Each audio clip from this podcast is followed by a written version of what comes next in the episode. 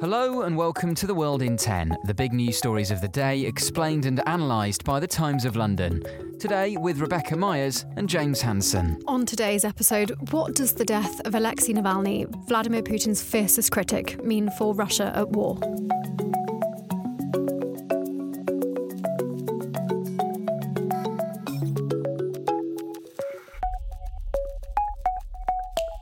Most dangerous thing to be in Vladimir Putin's Russia is a critic of the president. Alexei Navalny, the former lawyer who became a talismanic figure for Russian opposition to Putin, has died in prison. An official statement from Russia's Federal Penitentiary Service says he collapsed after going for a walk earlier today. But Ukraine's President Volodymyr Zelensky says it's obvious Putin is behind his death. Navalny, who was 47, had been imprisoned numerous times and was poisoned in 2020. Here's the reaction of Jens Stoltenberg, NATO General Secretary. What we have seen is uh, that Russia has become a more and more authoritarian power, that they have used uh, oppression against uh, opposition for many years. And of course, he was in jail, he was a prisoner. That uh, makes it extremely important that uh, Russia now answer all the questions that will be uh, asked. Mark Galeotti writes for The Times about Russia and the Putin regime. Mark, just put this into context for us. Why was Navalny such an important figure? Two reasons why he was so significant. One was that he had this extraordinary capability to reach out beyond the usual opposition circles. And what really made him dangerous and why the, the state truly went after him is precisely when he was starting to reach out and less try and form a kind of coalition of the fed up.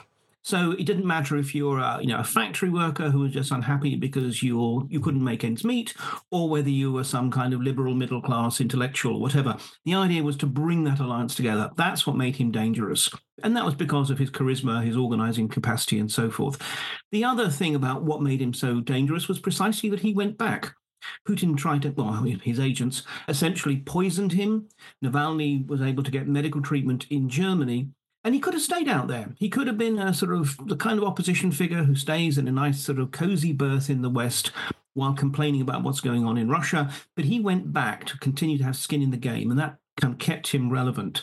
Now, look, it's very, very hard to tell at this early stage whether this is the kind of thing that is going to turn him into a martyr and bring people out on the streets.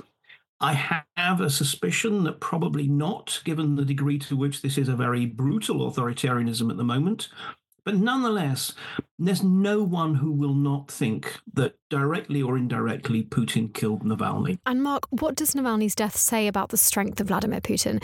If, as Zelensky says, he has been involved in this, does this mean he's more powerful than ever? See, I'd actually flip that round. Putin was at his strongest when he didn't need to be killing people.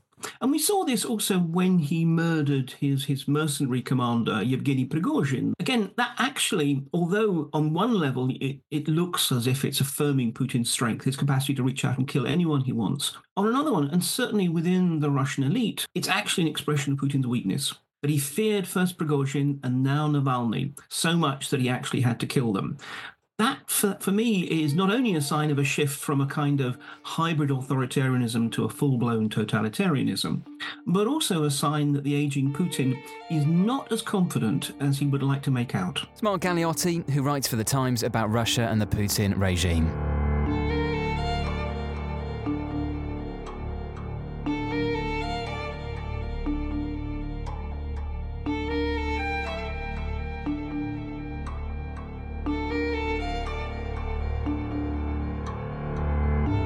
As Israel continues military operations in southern Gaza, one of its key priorities is finding a man called Yahya Sinwar. He is the Hamas leader who masterminded the October the 7th attacks. In the Times today, our defence correspondent George Grylls has an interview with Michael Koubi, a former director of interrogations at Shin Bet, Israel's domestic security agency, who interrogated Sinwar more than 30 years ago. And George has been telling Times Radio why he's such a consequential figure. So Yahya Sinwar is the leader of Hamas in the Gaza Strip. He is, I would say, Israel's most wanted figure following the October the 7th attacks. He's widely considered as the mastermind behind those attacks. But what's remarkable about his story is that he spent 22 years in Israeli prisons. So from 1989 to 2011, he was detained by Israel. He even had a brain tumor removed by Israeli doctors during that time, but he was set free as part of an exchange deal for the Israeli soldier Gilad Shalit and rose to become the leader of Hamas in Gaza and saw through this attack, which was the worst loss of Jewish life since since the Holocaust. In his interview with George, Michael Koubi says Sinwar had murderous eyes and would rather be a martyr than crack under interrogation. And earlier this week, the Israeli Defense Force released footage of a man they claim is Sinwar fleeing a tunnel in Gaza. But does that mean Sinwar is any closer to being caught? Here's George again. I think what was remarkable about that clip was that they were happy to release it, even though it comes from October the 10th. So mm. that's four months ago. So that would suggest to me they're four months behind the trail. It's also not 100% clear that it is Sinwar. The Israelis claim it is because you only see the sort of back of the head of this figure walking through the tunnel, this shadowy figure. They claim that his large ears give him away as Sinwar. No one's been able to corroborate that. But there was also sort of briefings around December that the Israelis were closing in. He was going to be sort of found within within days, and it hasn't happened so far. And given that Israel, you know, now occupies the vast majority of the Gaza Strip, the fact they haven't found him so far is almost as remarkable as the fact that they released his footage.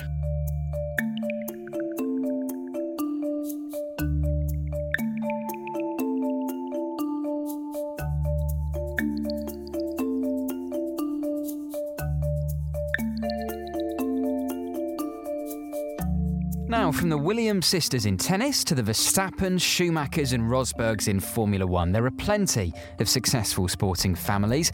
And now, a pair of twins from the UK could be about to take skiing by storm. Lara Wildenberg has written for The Times today about the Carrick Smith family. 17 year old Zach has just won three medals, including two golds at the Youth Winter Olympics in South Korea. In the international rankings for boys of their age, Zach is number one at the giant slalom, but ranking in second place is his twin, Freddie Carrick Smith. Meanwhile, the twins' older brother, Luca, has also won medals. But to top it all off, the best skier in the family might just be their mum, Emma, who skied for Great Britain in four Winter Olympics. And what makes it all the more surprising is Britain doesn't really produce many top skiers. Probably, Rebecca, because we don't have any snow, do we? no, we don't. Uh, you can read more about the Carrick Smiths and their success on the slopes by visiting thetimes.co.uk or on the app with your digital subscription.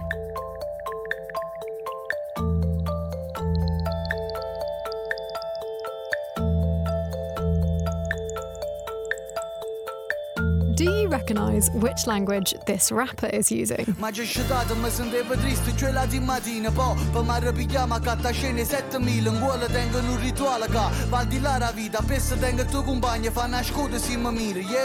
It may sound like Italian, but it's actually Neapolitan, a regional dialect with Italian, French, and Spanish influences. Tom Kington is a Times journalist in Rome. He's been telling us why Neapolitan is in the news. The Neapolitan rapper known as Geolier has been hitting the headlines in Italy this week because he was a sort of runaway success in Italy's national song contest on TV, the San Remo TV Song Contest, which is a huge deal in Italy. It goes on for a week, everyone watches it. He won 60% of the phone in vote. He eventually came second when they added in the jury vote, but uh, 60% of the phone in vote was, was a massive uh, sort of popular victory. And the, the interesting thing is that he comes from Naples, he raps in Neapolitan dialect. And as someone pointed out, 60% of Italians don't really understand what he's rapping about. So it's kind of intriguing that he won 60% of the phone in vote. And Tom, can many Italians speak or even understand Neapolitan? It depends on who's speaking it. But I mean, an Italian can sort of make out bits and pieces, but there is entirely different vocabulary. And it also has its own grammar which is why many people say that it must be considered a different language rather than a dialect.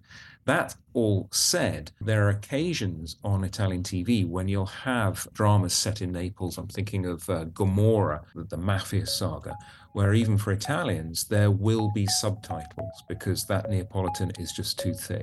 That's Tom Kington, a journalist for The Times in Rome. Thanks for taking 10 minutes to stay on top of the world with the help of the Times of London. See you tomorrow.